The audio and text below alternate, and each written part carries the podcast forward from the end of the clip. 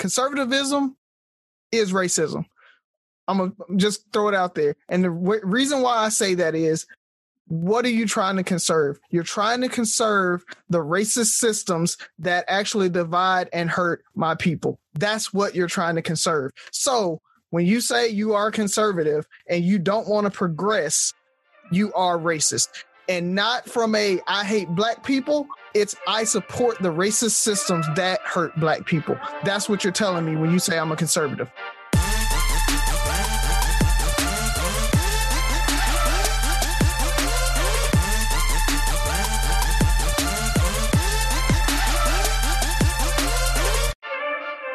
What up, what up, what up, what up? It's Three Brothers No Sense. I'm Tavares Ferguson, aka Ferg, joined my co-host Buff and Rozzy. But more importantly, we have a special guest. Y'all know who we got on today? We got who? Mike James. who? Mike James. Yeah, we got one of our loyal listeners. I mean, this dude shares our show.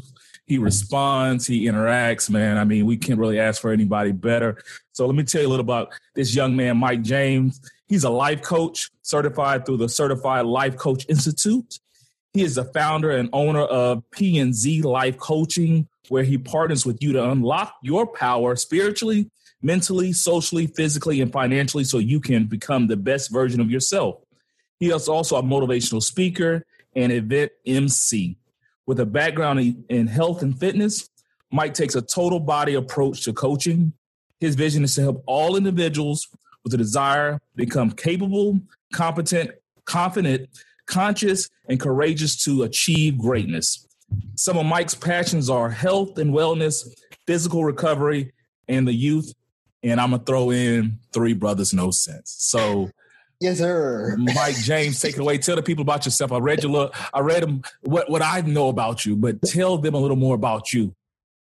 Man, man, I'm just a I'm a fun loving people person. I, I always say if if there was a picture by a people person in the Encyclopedia Britannica, uh, from back in the day before we had Google, my face would be there, man. Um, you know, Alabama, uh, born and raised. I'm from East Alabama. Well, born actually in Columbus, Georgia, but I grew up in uh, Phenix City area, Phenix City, Alabama. So East Alabama. Went to UAB, UAB alum. Uh, and uh, you know, just I'm just passionate about life, man. I, I always tell people my personal, my life's mission is to share my light, love, and positivity. So anything with fun and and and you know just joy man that's all me well, that's dope, man. So, what's on your mind, though, Mike? What's what's going on in your head? What's what's what's up with Mike today? Man, today, you know what? Today, today's been a good day. You know, uh, to take a page from the song, it's been a good day. You know, where um, I, I, have family uh, coming in. Uh, one of my brothers' his birthday is today, so you know, we just been, you know, you do those little last minute tidy ups around the house, oh, yeah. um, you know, and all that. But man, you know, it's just one of those days where I think in the last couple of weeks has just been reflective for me. Um, I'm about a year out uh, from getting certified as a life coach. Actually, yesterday um, is a year out, and um, you know, a few years out from horrible accidents. So it's just been a just a reflective period for me, man. So yeah, man, I'm I'm, I'm feeling good, man. I gotta ask, what made you go into life coachery? I don't know if that's a word, but it's a word today coachery. on the show. I like okay. it. I like it. I, I, look, can I use that? I'm taking it. you know what? I, that's a great question. My my background, like I say, was health and fitness. So I'm exercise science major um, in college, and so for 15 years I was a personal trainer full time. And um, you know, I tell people some of the best, some of my best sessions were those ones where I can literally see a client just walk in with just baggage on them, you know, and I, am looking like, okay, I'm not to get some work out of you today. And it was those part, it was those times where it may be crying or something. Okay, let's go in this other room and we talk through some problems. Those were more fulfilling to me than just hurting somebody, you know what I'm saying, or taking somebody through the ringer. And so it was at one of those points where I was like, okay, I had been in uh, um, management and ownership prior in the fitness field. And I was like, you know, it took me, had a bad experience, some investor issues and all that good stuff. And so I said, look, I don't, I don't want it right now. I'm good being an employee. I'm good. Yeah. Um, and so it got back to that stage where it was an itch, you know, if you, if entrepreneurship is, is either in you or it ain't. it true, ain't for true. everybody. You know what I mean? I know it's trendy these days, but it's not for everybody. And so it was one of those things where I was questioning what I wanted to do. And it was like, you know, do what do what you're passionate about and what's right in front of you. And I've always been the type love helping people through their issues and problems and stuff. And you know, friends have always come to me. My dad, when I was a little kid, and I'm like, why are you asking me these questions? So, so it was just a natural progression for me, really. Oh man, that's crazy. I mean, I've had several people mention life coachery to me as a path because I, I just feel like I have an affinity to help people. That that's what fills me at the end of the day. That's kind of why I started the podcast. I was just lazy and um, didn't want to go through the coachery uh, aspect of it. But you know, I mean, hats off to you, man. I know it's hard work and determination, and you hit on some stuff that I'm gonna bring back up on during my time. But fellas, what's on your mind? Uh, for me, so as as an adult, I remember I always say when I first bought a mattress, I didn't realize how expensive they were. Like that's the one that's one of the things that surprised me as an adult that I purchased for myself. I got to add to that list now. Bicycling. That's expensive. Yeah. Uh, I mean, they have bikes out there. I did not know a bicycle could cost thirty five hundred dollars. Now, don't get me wrong, I didn't buy that one, but I just didn't even know it could go that much. Like, it's and crazy. Throwing the accessories, right? Yes, exactly. Like my my my homeboy was like, "So did you get your goggles or, or glasses?" I'm like, I said, "What the hell I need that for?" He was like, "For the sun and bugs." I was like, "Man, come on." Bike rack, all this stuff, helmet, shoes. It's it's adding up, man. It's yeah. adding up. Do you get like riding gloves and all that? Like why? I, I didn't know you needed. You gonna get a fanny pack bar? I'm no, I'm not getting a fanny pack. Fanny, fanny pack Tavares. it's a but, it's a male waist carry all, bro. Man, I'm used to riding around the streets of Prichard, man. I didn't need all that. All I needed was my bike and whatever I was wearing. to How yeah, we didn't even wear helmets back then. So exactly, I was like, I never fell off. I, I, fell off my bike, but I never like landed on my head. So like wearing a helmet is like new to me, man. So that, yeah, I remember. You remember the we had an episode a few few months back. Now we are talking about. I think the biggest thing, you know, that's when Rozzy dove off the roof. Uh, yeah, I fell over on a bike. Yeah, I, that ramp thing. So uh-huh. as long as you're not jumping any ramps, bro, I was saying like that. that I don't yeah. plan on doing that. But yeah. And I, I broke my tailbone on a bike. So yeah, wow. it, it, all kind of stuff. So bikes are dangerous. So you need the helmet. Yes.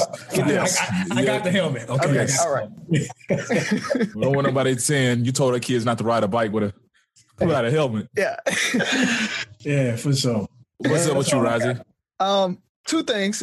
Uh, first of all, I just want to say in the biggest Uzbekistan irony that there is, Herman Cain went to Trump's rally. Yes. and then didn't wear a mask and caught the COVID. So I just want to throw that out there. And I'm just I'm I'm worried. I pray for him. I pray for the family. You yeah, know, you, use your serious voice, dog. Yeah, uh, I mean that is my serious voice. deeper.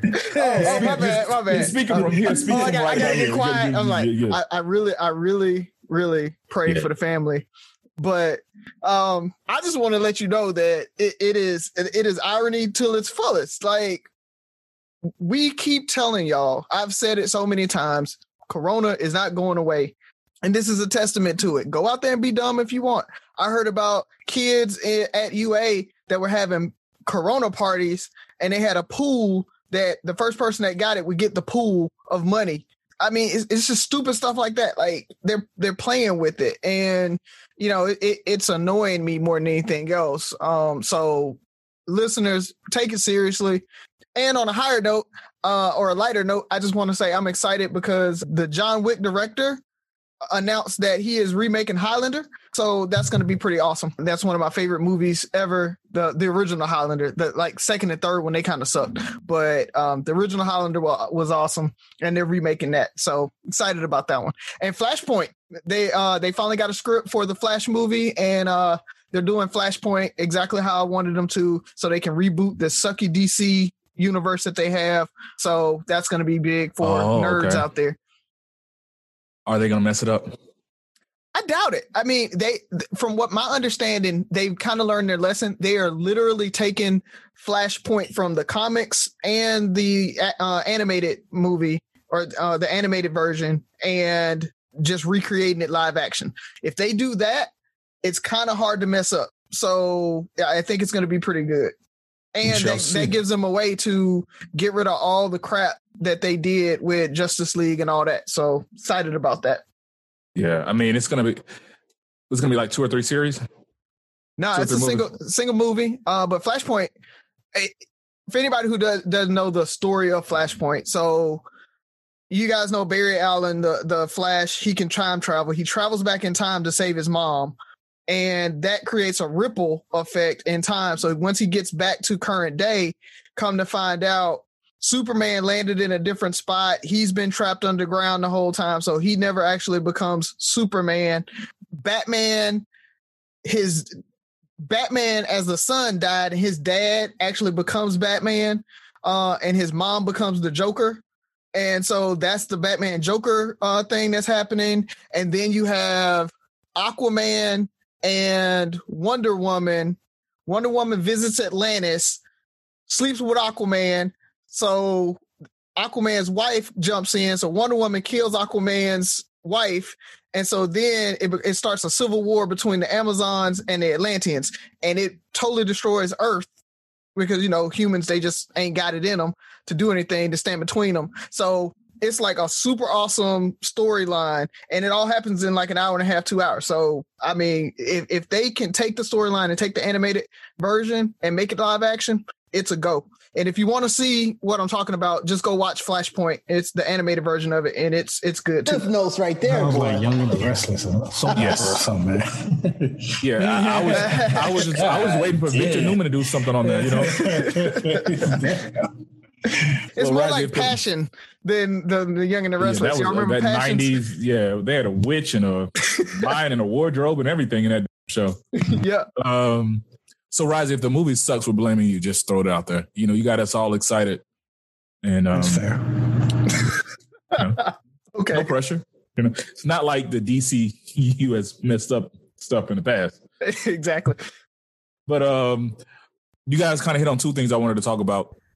I'm gonna start with you, Mike. You were talking about uh, entrepreneurship. It's so hilarious now, where you just like it's a fad, and even though entrepreneurship is a great thing. I think people need to be open or not even be confused with entrepreneurship and multiple streams of income.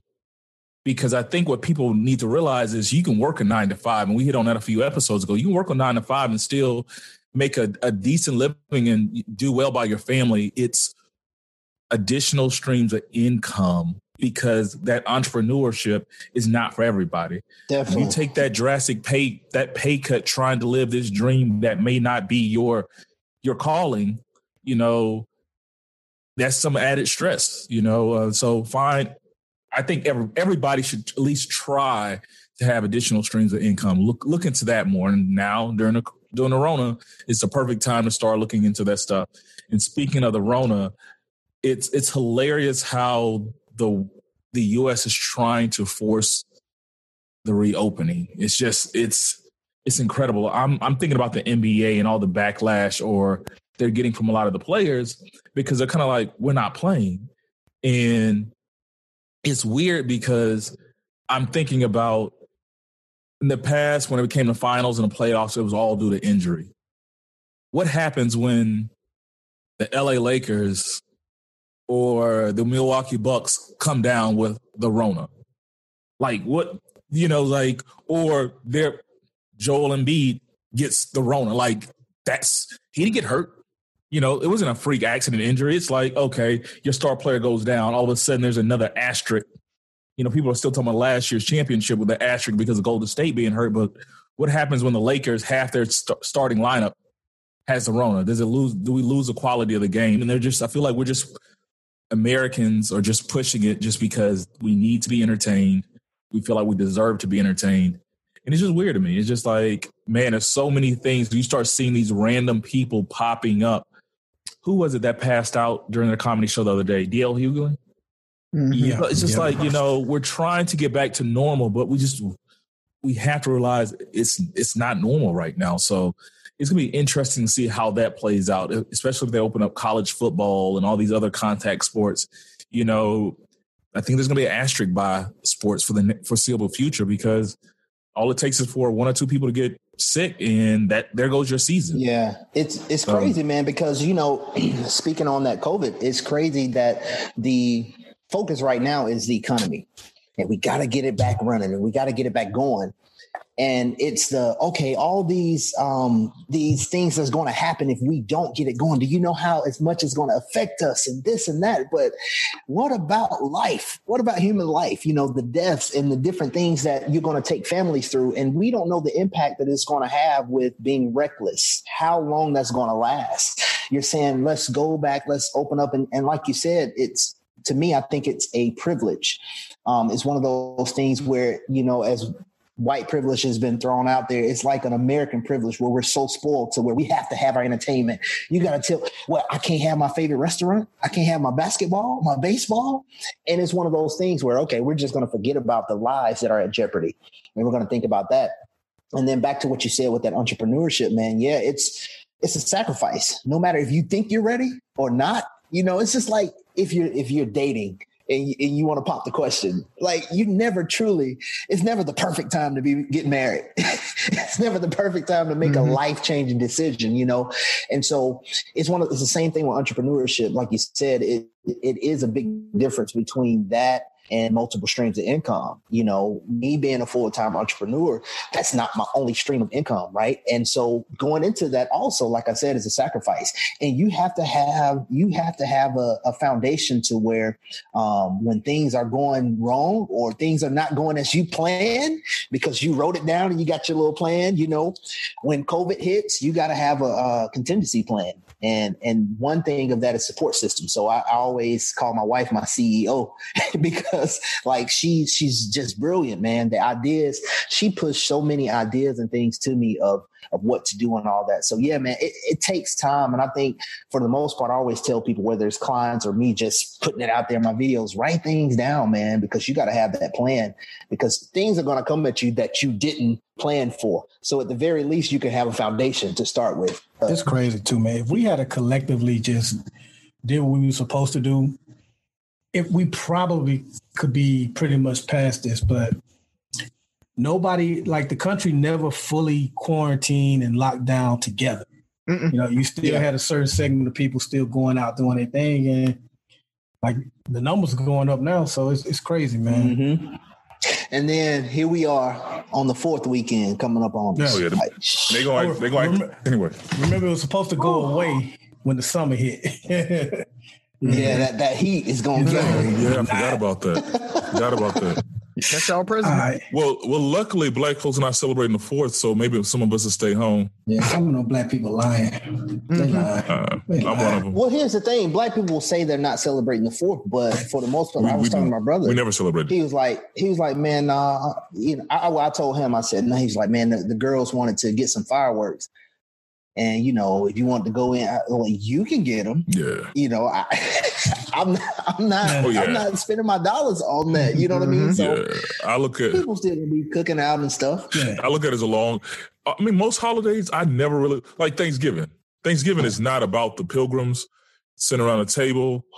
Um, and all that. It's it's just a it's a chance for me and family to get together. That's it's a day it off, and you know, that's what it is. I don't think black people really celebrate most yeah, holidays they're, they're, for what they are. Yeah, Fourth of July. It's not too many people that say Happy Fourth of July, America's birthday, man. That's what's up. It's yeah. Independence yeah. Day. Yeah, it's, it's like, like, yo, who made the mac and cheese? yeah.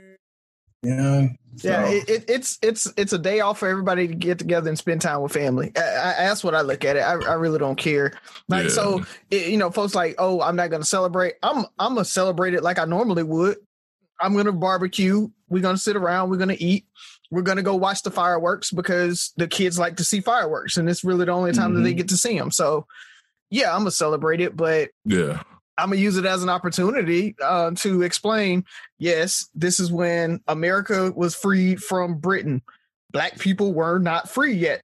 So let's understand it, and and and it's you can still celebrate the independence of America because we still are Americans. Uh, it took us it took us longer to get our freedom and all that, but you can still celebrate that time. I mean, America still is the greatest nation in the world. Let's be honest here. We are blessed to be able to live in America.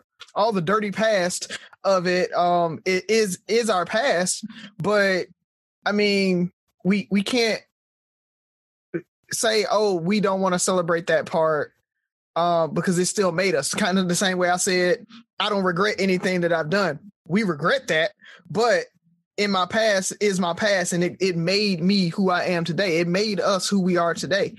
So, you know, I'm I, I'm gonna celebrate it. Not like you know some of those America people are, but I'm still gonna celebrate. America with a U, America. Mm-hmm.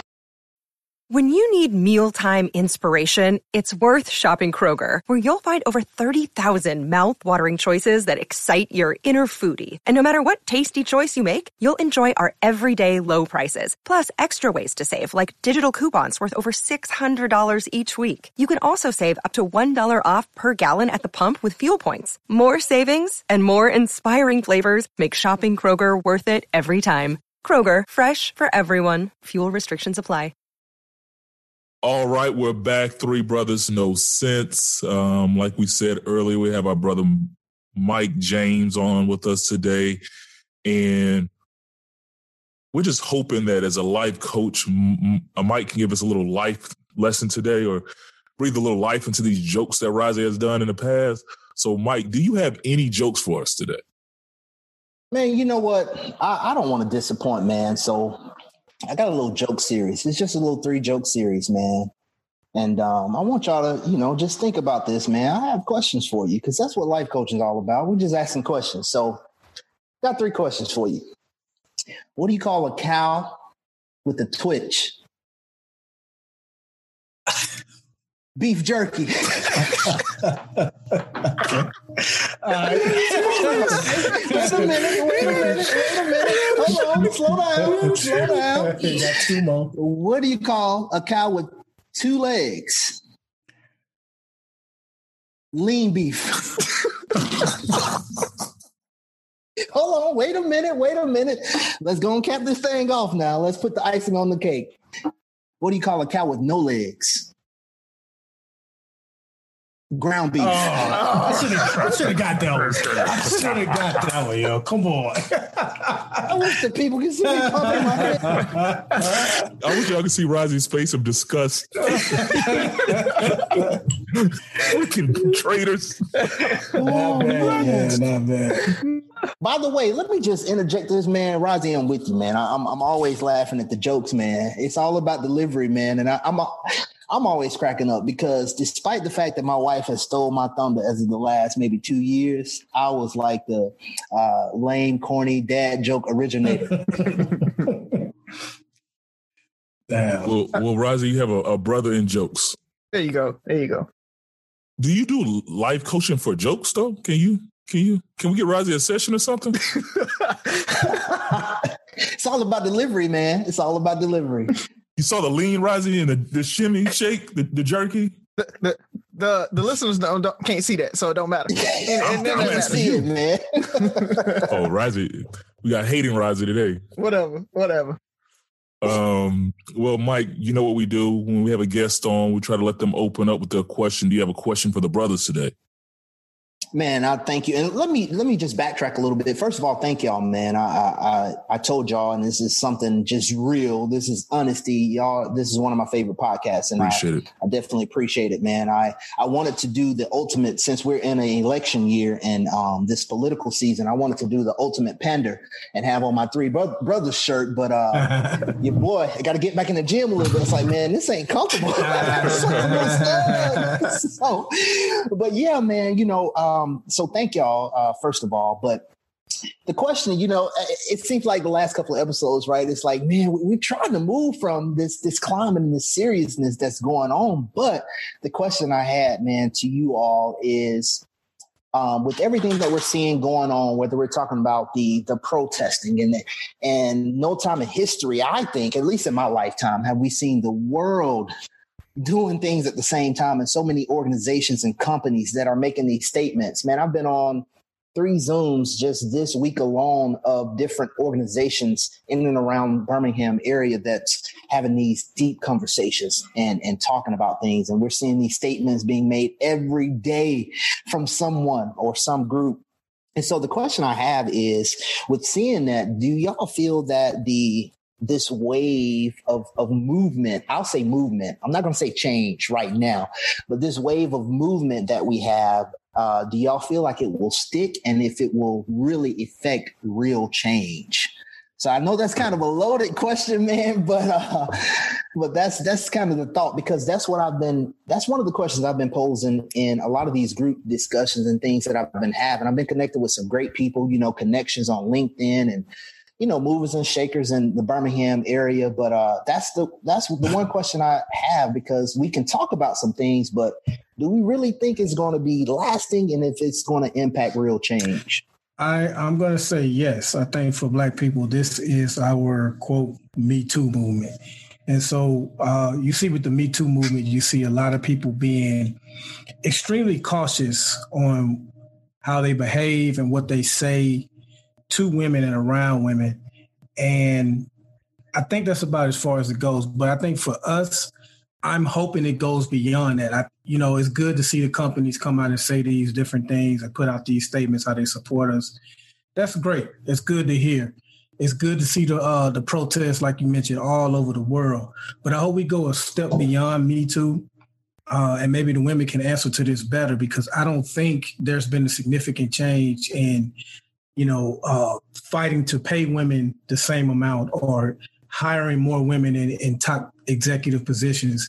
So I hope this is our Me Too movement, and we go a, a step further and see more people, see more Black people hired in executive positions and and uh, given more leadership jobs. I see the NFL is going to uh, play "Lift Every Voice and Sing" during the first week of the uh, season. That's great, but I think if I'm not mistaken, there's only three NFL coaches, two, three uh, black NFL coaches, two black NFL GMs.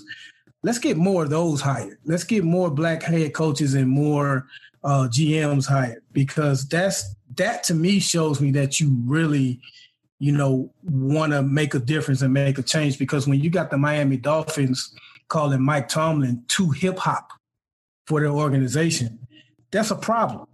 You know what I'm saying? So mm-hmm. there's no reason that uh, Eric Bieniemy shouldn't have a head coaching job right now. So I want to see those type of movements, but I do, as we said, I think a few episodes ago, it feels different this time. I could be wrong about that, but I do think it's different this time. It'll stick. I just want to see it go beyond the verbal, uh, congratulatory, we're with you, black people things. I want to see real change. Yeah, and and and I do think it's going to stick. Like you talked about the Me Too movement and and you know us kind of being like that. Uh, I, I I'll just bring up what what you guys may not have heard or you may have heard about uh, the gender Rooney or the Rooney Rule. So in the NFL and and so a lot of corporations now are adopting the gender Rooney Rule, which is uh, kind of the same thing with uh, females, uh, saying that you know, for positions, higher positions, executive level positions, you have to put in a qualified female applicant into those those you know um, at least into the hiring pool. You have to show that you know you did something almost like affirmative action. You had to sh- you have to show that you put somebody uh, that that was qualified. They have to be qualified but that you put somebody in front of the hiring manager and and, and at least gave them an opportunity uh, to hire. That's that's where the Rooney Rule came from. And in the NFL, they, they had it where you know you had to have a a, uh, a minority at least interview for it. So th- th- there's strides happening, but again, it's it's going to have to be a protracted, consistent fight. We we talked about it in our they ain't gonna do episode like companies unless we hold their feet to the fire they're not going to do anything. The politicians, unless we hold their feet to the fire, they're not going to do anything. So what we have to do is really be aware of where we're spending our dollars. Uh, you saw, you know, Nike and I, I, can't remember the two other companies that uh, pulled their funding. FedEx and it was one other. But I know FedEx from the Redskins. Yeah, yeah, from the Redskins yeah, yeah. until they, they they pulled they pulled all their funding from the Redskins until they changed their name. So companies are starting to be smart, and and money is what it's about. So what'll happen is if we can continue to boycott, continue to vote with our dollars, if we can continue to force these companies to be outspoken for us, then we might be okay. Uh, I mean, the U.S. has been labeled an oligarchy. We've been downgraded from a democracy to an oligarchy, uh, and it's mainly because money runs almost everything that we do now, and so we have to push our money and our weight around to be able to do that. If you know, we're gonna go back to the little um what is it, the little market in in Eight Mile that had the racist comments and they ran a chicken sale and everybody started going back to the spot just because they sold chicken, you know, and put a, a nice sale on. We we got to be more consistent to that, or we're not going to have change. So just make sure, folks, if you are gonna, if you really want to see change and continue to see change, then you continue to back up what you're talking. Do walk the talk with your dollars. Pepsi was that third company, by the way. Pepsi, yeah. This reminds me when we were young and a lot of us were broke, and this is cash money. Everybody wanted to fix up their car and stuff like this. There's a lot of those old beat up cars that weren't worth much, that were broken down, but we'll throw some rims on them and fresh paint. They're trying to make it look pretty, but they're not fixing the the, the structure, the the bare the bones of the situation. And I think part of it is because we don't have a diagnostic. We don't know what we want. We if they ask us right now what we want or what we need, we have a, a general consensus. You know, do they think what made a company think, you know what, let's change the name of Aunt Jemima. That's gonna really help. Like that doesn't change anything for us. I mean, it's those little cute little things they're doing, and I know there's some deeper conversations. I think we as a people are going to lead this by our actions and our stances. Like you said, we got to hold our money, we got to hold our feet to the fire, but we also have to have a, I think, a game plan and a clear definition of what what our expectations are. You know, our wants and expectations can be two different things. You know, is it police reform? Is it uh, fair jobs? Is it fair wage? Like, what are those things we're talking about so we can all, and I, and I always say this, kind of be on the same accord. So when you have somebody's ear, you can have that from somebody as small as me that doesn't have everybody's ear to somebody who's talking to the CFO or CEO of a major corporation or who's in HR for a company. We're talking about the same things the general consensus is these are things we need to be talking about. These are things that we need to see. These are the expectations of our our uh, our black patrons or our, just our American patrons. It should just be us as black people wanting these things. It should be all Americans saying, "Hey, you should treat all all your patrons right." You know, a white person going in a bank, like I was reading something the other day where a dude um, was detained for trying to cash his paycheck thousand dollar paycheck went into some little bank and he's never been in there before. Uh, they couldn't get contact the job and so they called the police thinking he was trying to catch a, a cash a fraudulent check. They detained him, put him in the back of the car. The, the, police officer finally got in touch with the job to confirm that, that he was who he said he was, and uh, that it was a real check. The dude provi- provided two forms of ID and a a fingerprint and they still detain him. Like we have to let all people know that it's not a black issue.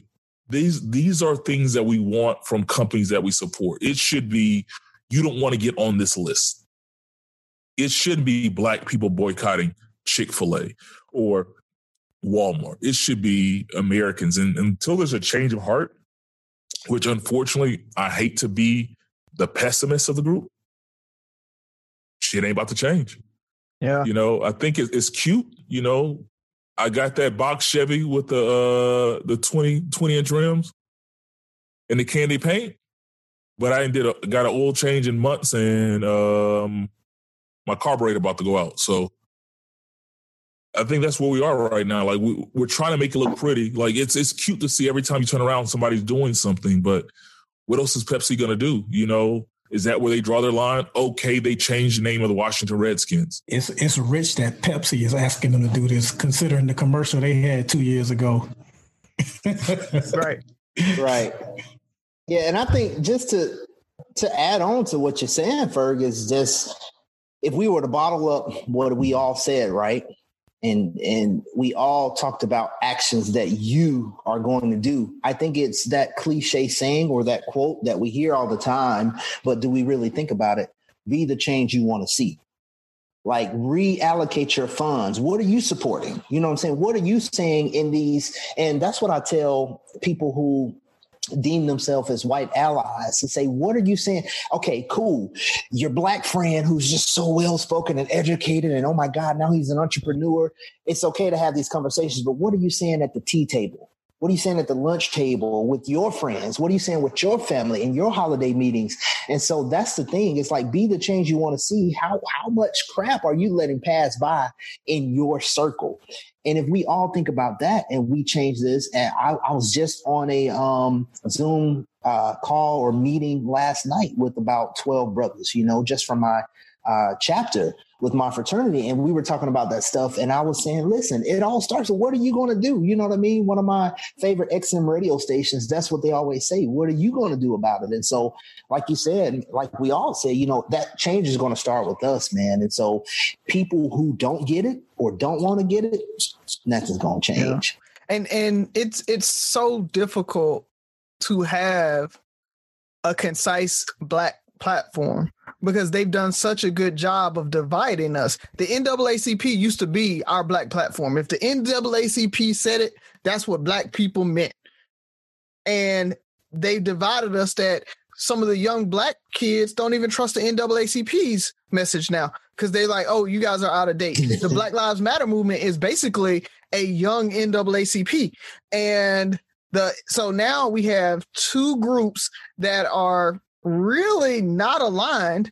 Uh, you got that old black guard, and then you have a younger movement that needs to align so that we can have. I mean, it, it's just the economies of scale of being able to say the black platform is this, and and having some consistency about what we want. Uh, I, I I think the Black Lives Matter platform is a very good starting point, but we've got to get the NAACP supporting that Black Lives Matter uh, and and them aligning those platforms so that we have a good, consistent base to start with. it's funny you say. I'm oh, sorry. Go go, Buff. I was going to say three things. One, not to pick on you, Rozzy, because everybody always says this, and I think it's a force of habit. But when you were mentioning like hiring women and hiring minorities, as long as they're qualified. I hate that qualifier when talking about hiring black people and hiring women because we don't do that with white males. We don't say, yeah, hire that guy as long as he's qualified. Like, no, just hire. I, you obviously going to hire people that are qualified. We're just saying hire more minorities, have more diversity. Two, third, I don't want you to think that I, I know I can speak for myself, and I know I think the rest of the guys will agree we don't think that the hearts of these people are going to change. I think what we're hoping for is that they don't want to take that financial hit and they don't want to be on that list. So that's what's going to force them to make the necessary changes to make sure they keep our support. And the third thing is, I mean, I do hope they come together, but Rozzy, I don't, I don't trust the NAACP either. I mean, the Old Testament versus the New Testament. Yeah, they gave, they gave Donald Sterling an award. They gave R. Kelly an award, so I, I question their judgment. but it's it's funny that you say that because the changing the guards kind of left us left us with n- nobody at the gate because you had the NAACP and the, the second part of the black community was the black church.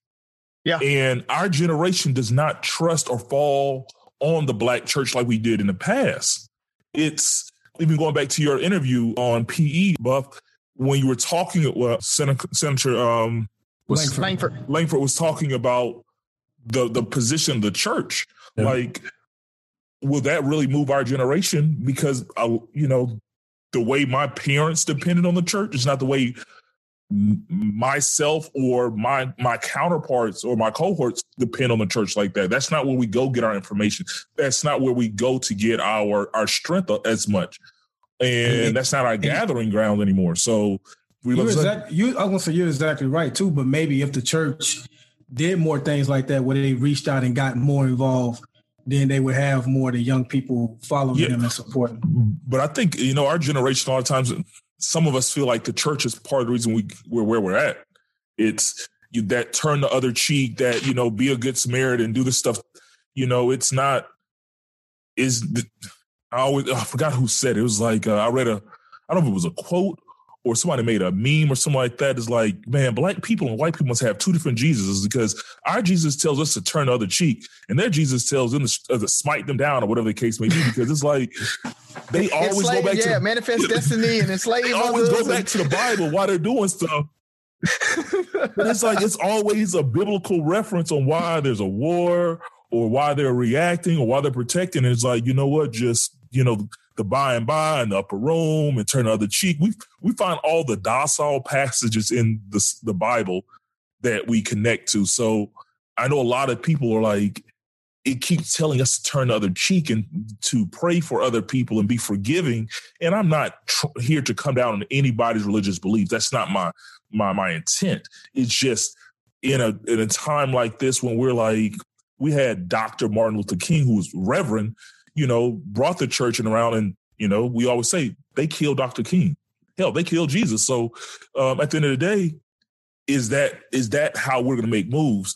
And so a lot of us aren't turning to the church. So the BLM movement is is one is one avenue, but you also hear, you know, the fact that they're trying to turn that into a terrorist organization. It's like Well, that's what they do. That's what Yeah. they do. The power structure is going to do that. They did that with the the Black Panther, Panther, Party. yeah. The Black Panther Party didn't have guns like that until they started to have to defend themselves. The Black Panther Party started out just feeding their uh, community and saying we will defend ourselves if we have to. And so just so happens they had to start defending themselves. So it, it, I mean, the the idea of saying, "Oh, they're going to turn us into a, a terrorist," they're going to defame us anyway. They're going to defame any movement that, uh, like I talked about, that attacks the white power structure. They're going to do that. But I wanted to come back by real quick on the my, my comment of they are qualified. The only reason why I add that qualifier in there is I've heard it too many times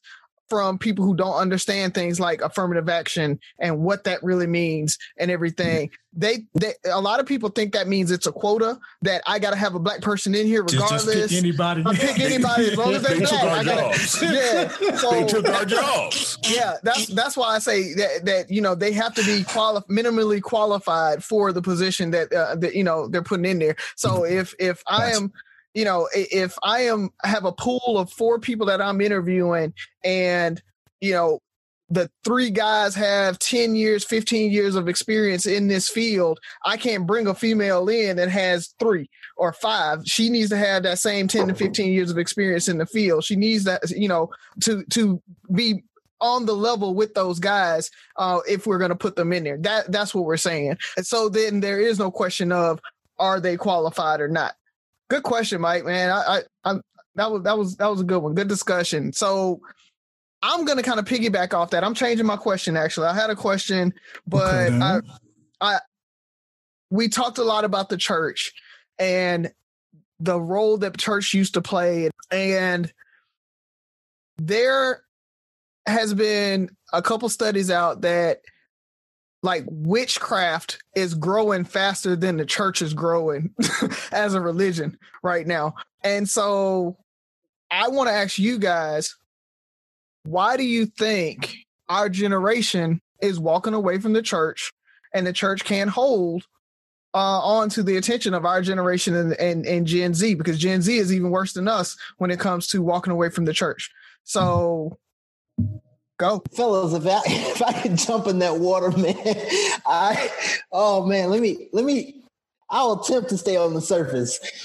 But so the thing happens where a lot of stuff with the church right? This is the thing. The church has the perfect infrastructure has the perfect setup. You're talking about huge edifices in like low income, high income areas, all, you know, it's a church on every block, right? So the church has the infrastructure, but they're not relating to the people for the most part. And so what's happening now, we've moved into this and been moving into this information age, right? So we're we're going from the age of you had to find it. It, it wasn't there for you, you know. We're going we're leaving that age of um, you know, we're when you grew up, you saw a lot of fish on the back of the clergy cars and all that stuff. And so here, where we talk about translations in the Bible and the literature in there, and it's this thing where Jesus said that I'll be with you until the end of time. Well, it com- turns out that that translation is actually to the end of the age, the age, not this age, not that age, the age. And so now we're moving into a whole different age where now we're in the age of information. Aquarius where the water is being poured out for everybody to see. So now you just can't tell me. We're all from the show me state now. Because once you tell me something, I'll say, wait a minute, hold up. What what you say? I'm I'm, I'm looking it up. Yeah, right. let me ask Siri. And so it's like, wait, that doesn't make sense now. So the stories and the the narrative that's being pushed is not relating. And now you have the thing where the Gen Z, especially, they're not, you can't just tell them do as I say and not as I do because they're going to say, No, I see you. You're foul. You're this. You're telling me this. You want me to believe this story or this narrative? It doesn't make sense to me. It doesn't relate to me. And so, one thing you brought up, which is really good, you said how witchcraft is growing. Now you're you're having people that's searching. One thing as a black person in America, it's like we don't know where the came from. I'm sure we all have white friends that can tell you, man, my family, they were in Italy. So it's Italy and Germany. And they came over in 1917 and blah, blah, blah. And you're like, dang, really? Man, I wish I knew that. And so now you have people searching for that. Where did I come from and all this? So now you're seeing a lot of things where they told us maybe witchcraft or all this stuff was bad and this and that. And so a lot of people are doing things that taps into that spiritual connection that they feel is lost. And so now again, we have all this information for us. So you're seeing people go in so many different directions, and the church is not speaking to that desire. You know, I have, I've had my own experience, and it's one of those things where I tell people all the time, I say, listen, I'm not knocking anyone because I grew up Southern Pentecostal. My dad was a Pentecostal bishop, my mom a Pentecostal evangelist. And so I say, listen, I don't regret anything. But again, it was so many things that I didn't know that when I started to read and study for myself and to understand the purpose of this religious literature and all the texts that we have and many different religions i understand now it's a tool and not a weapon. And so i think that's the biggest thing man. It's one of those things where it's just not relating it's not connecting. We're going through all these things in the black community where we see all this stuff that's been there right? But now we got cameras. Now we got social media and we're seeing it. So it's just infiltrating our system all the time. It's a flood and that one safe space that you have to go to on Sunday or Wednesday, you want to hear a word, right? That's what we say about church, man. I got to go hear a word. And you go there for that relief or that word, and they're talking right past the issue that's affecting you right now. Because that's what happens on Sunday, right? It's like, man, people say, man, he was speaking to me today. Yeah, because it's about a hundred, hundred of y'all that's going through the same thing. so not that he was talking to you directly, not that she was talking to you directly, but now it's a case where we're seeing all this political unrest. We're seeing all this, uh, uh, you know, violent unrest, all these things going on. And we go to that safe place and they're not even talking about it. It's like it's not even a topic. So I think that's the biggest thing that's happening. It's just that relatability is just not there. Man, where where where do I begin? First off, Mike touched on one of the, the lanes I was going to touch on as far as like we have a lot more information, but I think the rise of mega churches has hurt their cause and just their lack of uh, you know interaction within the community. But with mega churches, if it's one thing, not just black people, but people in general hate is seeing people get over. And you see people like the late Bishop Eddie Long and the things he was, was accused of. You see bishops and, and preachers with private jets driving Rolls Royces and like, if you somebody that's that's struggling to pay for your Toyota Corolla, you like, yo, why am I giving money to you? and you up here and I'm down here. Like that, that's a pyramid scheme, really. So I, I think the mega churches have helped hurt the cause. Um, and look, you know, down there in Houston with uh, Joel Osteen, I don't know what exactly happened, but when you guys had that hurricane and that flood down there, Ferg, you know, again, I don't know what happened, but the optics look bad. The doors of the church were not open. Yeah, they, they, were closed. They were locked. you know what I'm saying? So, and, and, and, then of course he came back a day or two later trying to explain and, and whatever the case may be. But things like that make them look bad, man. So just just that and and and a lot of what what Mike touched on, I think has has hurt them. And then we also got to look at the fact that we have a lot more alternative lifestyle people that are that are out and open about it. And I'll just say it like a, a, a gay homosexual lifestyle. The church talks so down on that, so they're not going to turn to a religion that treats them as the traditional church does. So when you couple all that together, yeah, you're gonna you're gonna see you're gonna have more people seeking different religions or, witchcraft, as you put it, and things like that. So, also, I mean, just to touch on what Mike said with the whole information thing, I mean, if you if you read the actual scripture, besides the fact that it's full of some contradictions, but I mean, you go in any church and there's always a guy on the stained glass window that looks like Dirk Nowitzki with long hair. But then you read the scripture and it's like his hair was like wool his skin was dark. So it's like, yo, which one is it? So it's a lot of confusing messages in traditional church. And I think that's why a lot of young people, especially, are not turning to it and looking looking elsewhere. Uh, I agree with both what, what you guys said. I mean, for me, I grew up in the church. You know, I was in children's church. I was in the gospel choir. I was in the male chorus.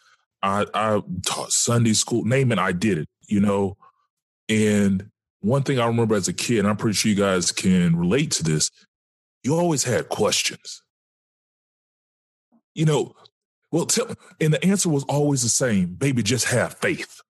Or don't question God. Mm-hmm. Or don't, exactly, don't question God. And as you guys said, we we are the the we are part of the generation of information and better yet, what Mike said, we're the show me generation. Like, I just can't keep accepting these answers you give me because I've seen the results of the people who have been accepting these answers. And I feel like I can do better. I'm not, not saying I'm better than them, but I can do better. So we're saying we have real world issues and we're still getting the same. You're telling me to do the same things you told us to do 200 years ago, 300 years ago, 100 years ago, 50 years ago. It's the same answer. The churches come after somebody gets killed and it's like, let's pray for the family, let's pray for the victims.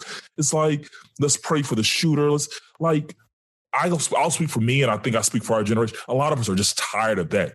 We're not saying we're tired of religion. We just want, we want better answers. And because though the answers you're giving us are still giving us the same result. And so th- that's a big part of it. And it, so it's not relating to us. Like you said, it, we have those, we're getting those messages. We, we want to turn to somebody for guidance.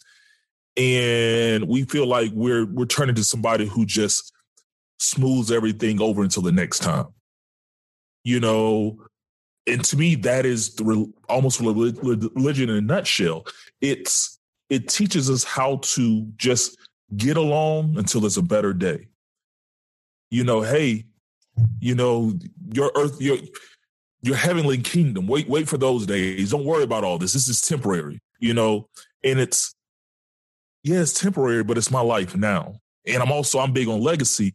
I'm trying to build something for my my my children and my grandchildren and stuff like that. So the things I do now, I need to be worried about now in improving their lives so they can have a better life and the things that we need to hear, the guidance we need to hear, we're not hearing about. we we talked about you know police brutality up and down, but churches should do it like you. Byron, some of mega churches, you don't even have to have a mega church. You have these regular churches in Mobile or Birmingham and stuff like that. The pastors are still doing well off, but you have so many people in that church living below the poverty line and I'm not saying they need to make donations, but there's I rarely see uh, economic education in churches. Things that we need as people. Church, I talked about this a few episodes ago. Churches should be telling telling everybody that everybody in that church needs a life insurance plan. I'm I'm tired of I'm tired of uh, going to funerals and having to preach, knowing the family selling fish plates the day before the funeral to pay for this. So my my my my, my congregation, I, I, urge you all. I'm gonna have Brother Da Da Da who sells life insurance to come in here and do the and help everybody get a plan. Better yet, better yet, why don't they have a group life policy at the church. You remember my church? You got a ten thousand dollar policy automatically. That's part of your tithes and offerings. Is you because on my road. you pay your tithes to the storehouse, and that's one thing I, I talked about back in like I, I did this whole like video on 2016. Caught a lot of flack from my family because when I say I'm, I, man, Ferg, you you hit on it, man. I was in church Sunday through Sunday, like literally every day. I played my first two years of college. You know, I went home every weekend to play. So I played the organ and the drums growing up in the church, and so everything, even up until 2016 in the church I was attending, involved. I was doing the sound, uh, running microphones around the sanctuary. I was doing the sign um, outside. When you when you pass by the church anything that was on the sign i was doing that. I was filling up the vending machines. I was hosting events. So i've always been a church boy as they call it and so that's the biggest thing it's like a lot of stuff in there i say it's a lot of stuff in the bible that we say or read but we don't believe or live yeah. by because if you're paying your tithes to the storehouse, what is the storage, right? Your storage, if you got a storage unit out in the backyard, it's for that stuff that you need. When you need it, you want it to be there. Not, I got to run through hoops. Okay, I paid $10,000 in the last two years, three years in tithes. But now when I'm on my last leg and I'm hurting, I got to talk to this committee and then I got to go through this committee and then they got to make me feel like crap because oh well how did you get in this situation? And how did you well maybe because ten thousand dollars is in the storehouse. Can you help me? Can you please help me? And so that's the thing. It's like these policies all that stuff and I know it'll be people here and saying my church does that. And it's almost like looking at that successful black person, right? We find that one individual story of success and we want to make it all. Mm-hmm for the most part, the black church, let's just be real, the black church is failing because I've, had, I've heard multiple stories. And the thing about it, when you speak out about certain stuff, what you put out in the universe, you attract it. And so I've heard so many stories of people that went through different things, man. And they say, yeah, man, you know, this is how much I gave to the church. And man, when we were on our lap, we were down and out. They made me feel like crap. Mm-hmm just to say, look, we're going to look over it. What? What? You know, I paid for yeah. this parking but, lot. But a, lot of it is, is, is just bad money management too, though. I mean, you know, being a banker, yeah. I, I've I've done loans for churches. I've I've had to work through um, foreclosures on churches, you know, and and everything. So it's like very very poor money management. They they push their budgets to the limit. Is they can't help that person that's on the hard times because the church is really on a hard time too.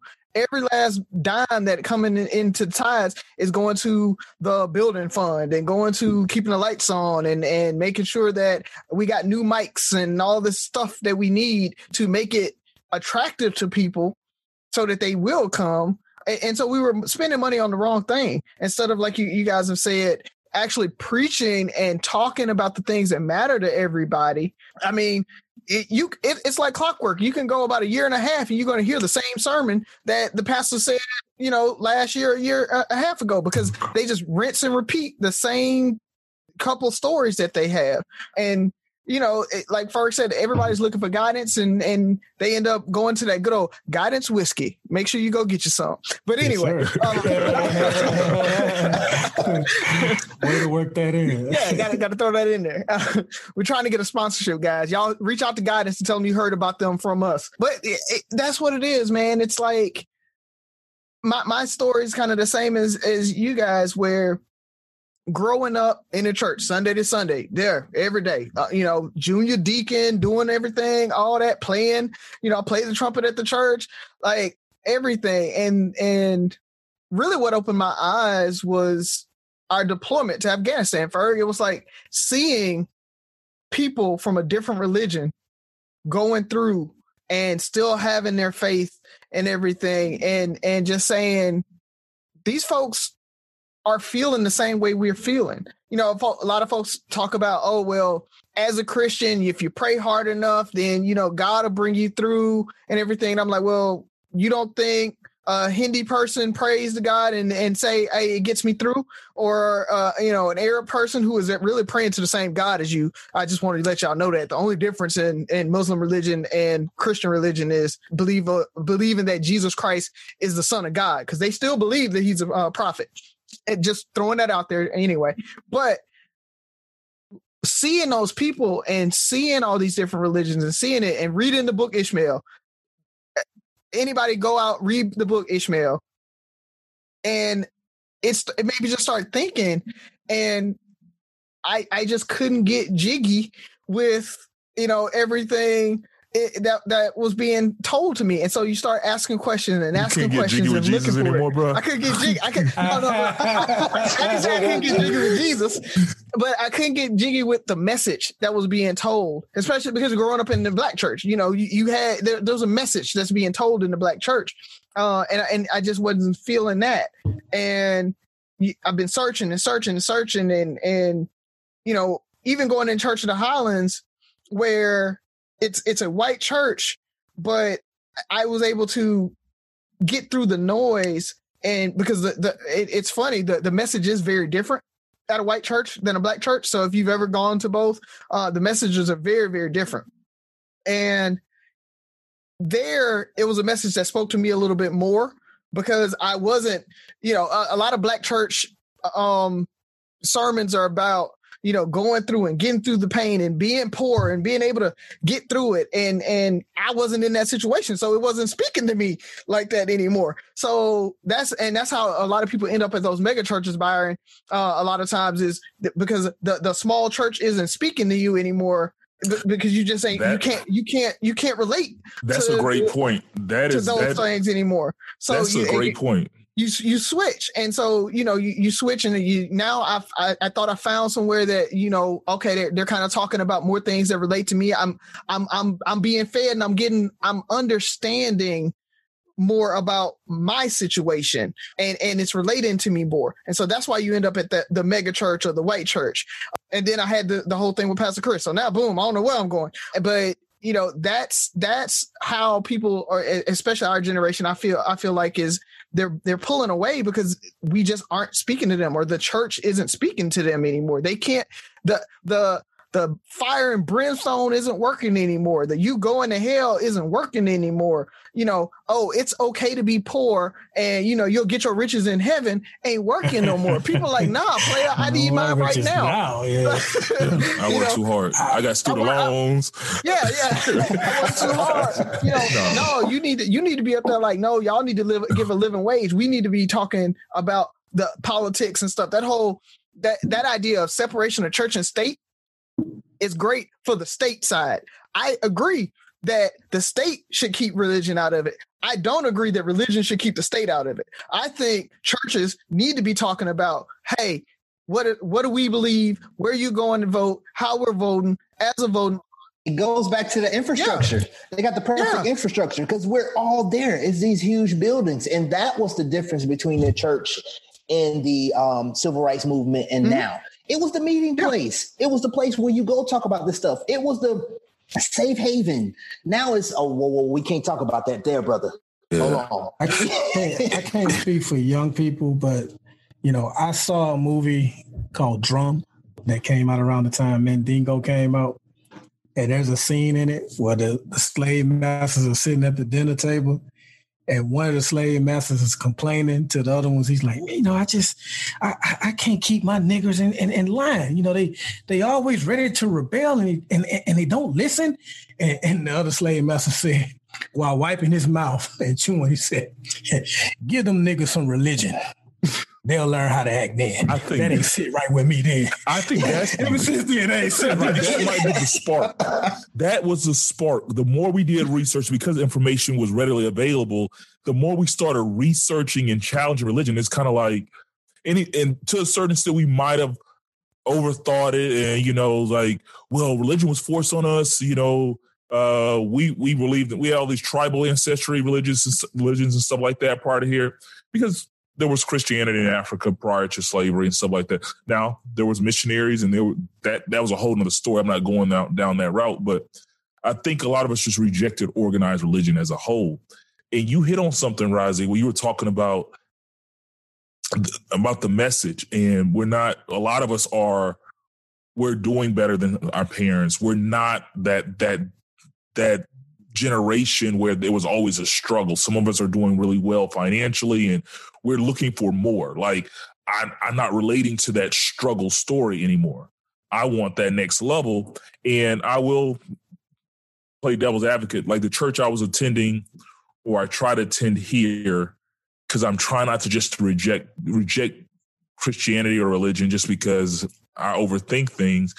Higher Dimension, Pastor Jay, usually has a pretty good message. Like I still there's still things that I've learned from him that I bring to the table to this day. Even with our church's uh, premarital counseling, it was just that semi mega church ish feel. We had there's three sermons during the day, one on the south side of Houston, one over in Katy near me, and one back at the, in the south side where we started at. And I mean, he takes a helicopter. I mean, like it's kind of just like it just it, just it's just something about it, and I guess I have mixed emotions. It's like he, he's doing well. You know, he can afford certain things. He drives a nice car and has a nice house, has all this stuff. You know, and I feel like the the church, the people that attend that church are I mean, it is in the hood, so there you know, there are some people who are probably financially struggling, but there's people who commute from all over Houston to go to that church. It's one of the bigger black churches in Houston. So, but I, get, I, I, mean, I have mixed feelings. To like to that point, it's like, oh, but there's so many people struggling in this neighborhood, and this dude got a helicopter.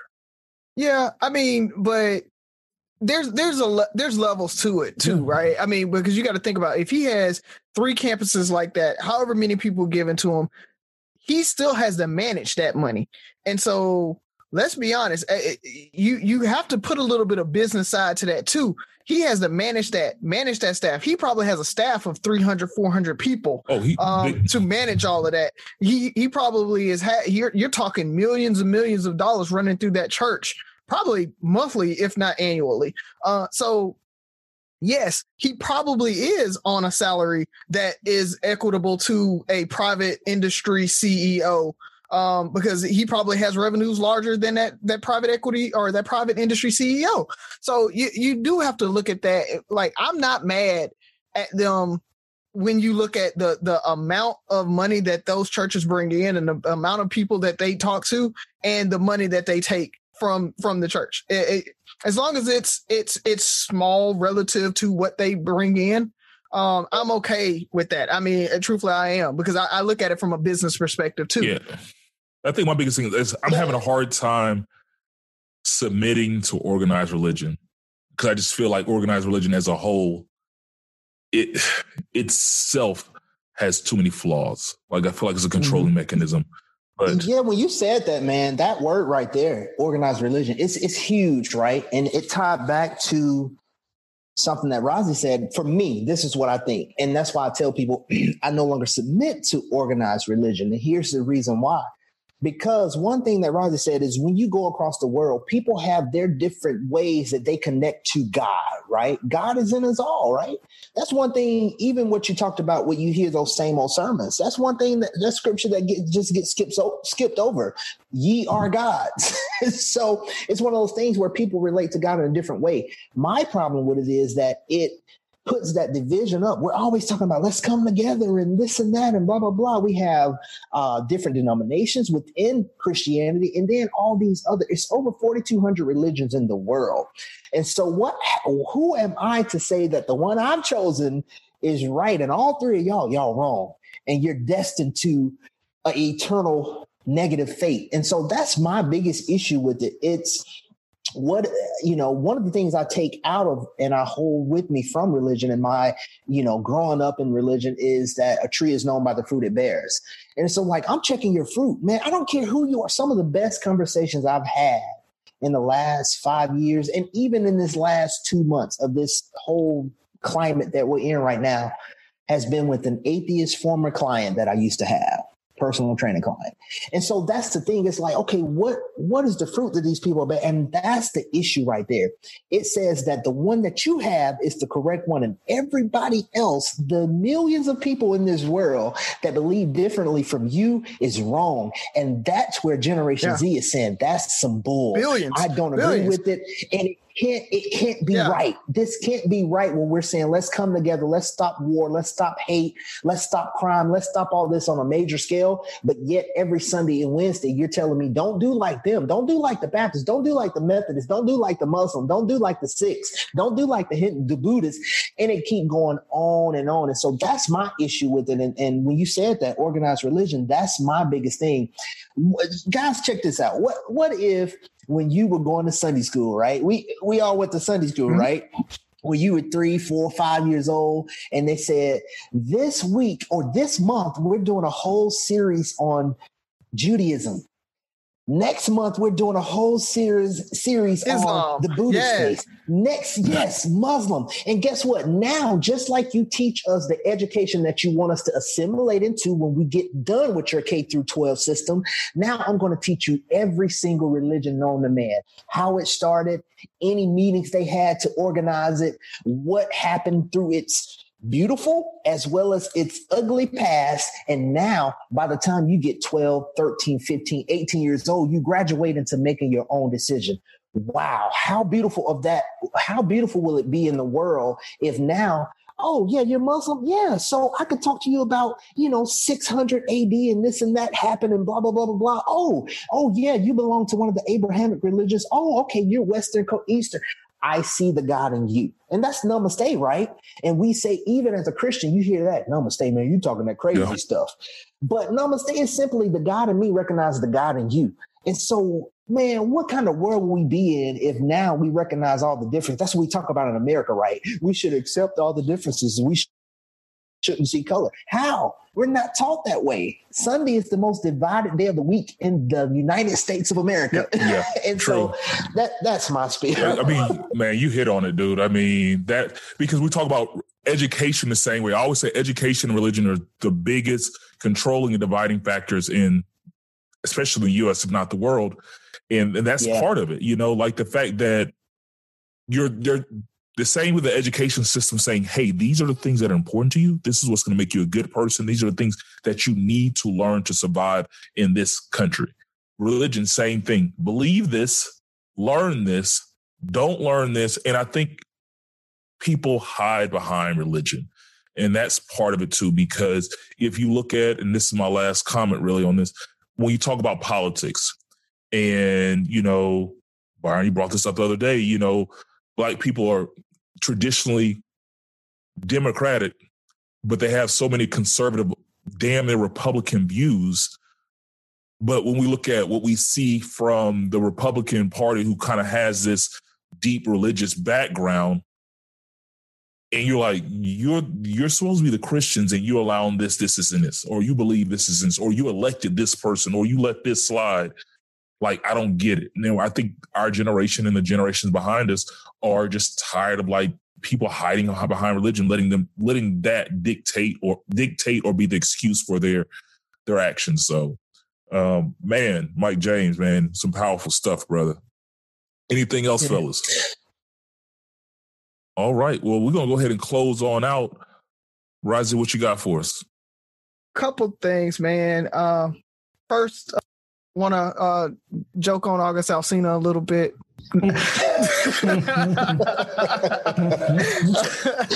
Speaking of jokes, did y'all see the meme that it said so so Jada did you lie about August? Yeah, yeah, yeah. or, or, or, the other one is um it's only July and uh Jada already been through August. Yeah, yeah. that's crazy, man. Um yeah, just wanted to joke on her and the other part about it is uh on a serious note, I was uh everybody kind of talks a little bit about conservatism, and um, I, I heard listening to politically entertaining again. I, I, I loved that episode. And thanks and, for the plug. No, no problem, man, no problem. But one, one, one thing I um, you know, Senator Lankford he got on there and he was talking about how people automatically assume Republicans are racist, um, and, and and how you know conservatives uh, are are labeled racist, and and I don't agree that all Republicans are racist. But what I will tell you, and this is just me talking, so I don't want to put the other three brothers on the spot or, uh, or, or about this, but um, conservatism is racism. I'm gonna just throw it out there. And the w- reason why I say that is what are you trying to conserve? You're trying to conserve the racist systems that actually divide and hurt my people. That's what you're trying to conserve. So when you say you are conservative and you don't want to progress, you are racist. And not from a I hate black people, it's I support the racist systems that hurt black people. That's what you're telling me when you say I'm a conservative. I just want to throw that out there. And Buff, it's on you. Dr. Claude Anderson. Dr. Claude Anderson, man. powerful right there. oh, you, yo, to see Buff's face, I'm sitting like, ooh, is it gonna go left or right? Uh, so, so first off, thanks for the plug, Rising. Appreciate that. Political entertaining. We interview a United States senator, so it's kind of a big deal for such a, you know, we're not a big podcast, so kind of a big deal. Um, so I kind of like what some of Razio said, but I won't get into that because that'll be a whole another show. I just want to touch on people stop being selfish. Um, I'm seeing so many people complain about wearing a cloth mask. It's just a mask. And I think um, I think Rosie, you touched on it at the beginning of the show. Like if you have someone that works in hospitals or in the medical field that you care about, if for no other reason, do it for them. Because if you look at hospitals in Texas, they're getting overwhelmed with COVID patients. If you look at uh, Florida, Arizona, even California is getting back up there. Like all they're asking you to do is wear a mask to help slow down the spread of this virus. And you ninjas out there bucking that.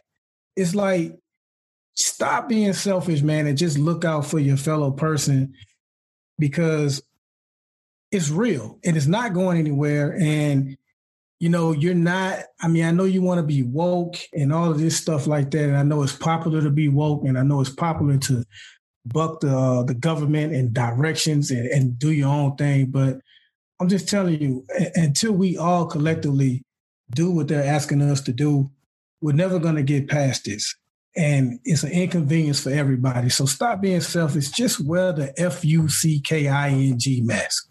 That's all we asking, man. Love it. Mike is on you, baby boy. Man, you know what? I, I just, uh, man, y'all, that's that's heavy. I, I don't want to follow that because what Rosie said with that, I just heard Dr. Claude Anderson like conservative. What are you conserving? And then, man, what Buff said, that's that's so true. For me, man, I, I, just tell people, especially during this time, right? We're in a season where we don't know when the season is going to end. We see the memes, we see all the stuff coming out about, man, we're on level seven now, you know, July 1st. So it, it keeps coming at us. It's bombarding us, you know, information. It's an overload right now. And so what happens is I tell people to tap into the inside, tap into that source and fix what's going on inside and find you a release, no matter what that may be. Because here's the thing we hold a lot of stuff in, right? And things held in becomes pressure. I always say pressure busts a pipe. And so now we're depressed. And so whatever that relief is, man, one of the things with quarantine and everything going on, man, I started putting yoga into my routine and man, I, I lift weights like yoga. What man? I want to hit the weights, but it was one of those things where it forced me to do it. So you know, the the stretching and mobility and breath work and just getting that release. I encourage everybody to find a release, whether it's writing in your journal, you know, writing it down, uh, speaking it, whatever. Find that release, man, because it's important to do that because if you don't, now you have a situation where we're going into mental health and deeper issues because you haven't found that release. So tap into the source, man, fix what's going on inside, man, and, and just find good people who you can uh, you know, confide in and to and just talk to, just a listening ear and not a judgmental ear. So that's that's my little uh closing thoughts, man. And, and, and tell them tell them where they can find you at, man. Man, I, I, tell people now the easiest way is my link tree. Um, because they can find my Twitter, man. I'm I, I didn't I've, I've succumbed to the TikTok craze, man. so my TikTok, Facebook, Instagram, website, um, my uh, link tree is P and Z for life. So it's P A N D Z, the number four life. Um, and you can find me there Facebook. Just really search on any platforms, including LinkedIn, you know, Twitter, Instagram, Facebook, PNZ for life, and that should come up. PNZ life coaching as well on Google. Well, Mike, uh, next week when we drop this episode, we're gonna have a post uh, featuring you, and we're gonna have a segment, Ask Mike James segment, so they can kind of reach out and see what it is to talk to a life coach. How does that sound? That sounds great, man. It's it's a segment that I, started a while ago and it didn't it didn't catch any gravity, so I, I canceled it. But yeah, I welcome okay. that, man, and I tell people that all the time because that's that's what that's why I do what I do, man. You know that that question, you know, and sometimes I just do that. You know, the new Facebook Messenger room. Sometimes I just put ask a life coach. So yeah, I welcome. All right, that. that's what's up, man. And you kind of led me to where I wanted to go. It's about mental health. You know, everything's going on right now, and as adults and you know, a lot of people are under a lot of stress. This is lasting a lot longer than we thought it was going to be, and it doesn't seem like it's getting any better. But it's easy to see how it's affecting adults. But let's not forget the kids, people. Like it's it's it's tough for us. Um, I think this is going to be something. 2020 is going to be something we all remember. But for our our young people, this is going to define part of their life. I mean, there's kids getting ready to go to school for the first time. School's open in another month or so. We don't know what that's going to be like. So really find something. Um, hope your kids find an outlet. Don't forget them. Don't um, don't leave them out. You know, talk to them about what's going on. Um, I was reading an article today from New York Times, and it was saying how, at the end of the day, they think kids are going to be the hardest uh, affected by this. You know, there's so many different things from you know the job market being the way it is, and so many parents losing their jobs, that the kids are feeling the brunt of that stress as well. So, talk to your kids, be there for them, pay attention to the signs. You know, maybe seek counseling, seek seek something for them. Be aware of what's going on with them. I talk to Skylar about it all the time. We pray about it. She prays for uh, the world and the virus to end. So people pray for the kids, look out for the kids, keep them on their mind, keep an eye out for them. So this is Three Brothers No Sense. As you know, anybody want to do it? Y'all got the, the six six rules of podcast? Come on, Byron. Listen, like, and share. Uh-huh. Uh-huh. Come on. Uh, comment, subscribe, comment, subscribe, subscribe listen, listen again, again, baby. Okay. listen, listen, like, share, subscribe, comment, and most importantly, listen again. Three brothers, uh, no sense. See you next team, week. Teamwork.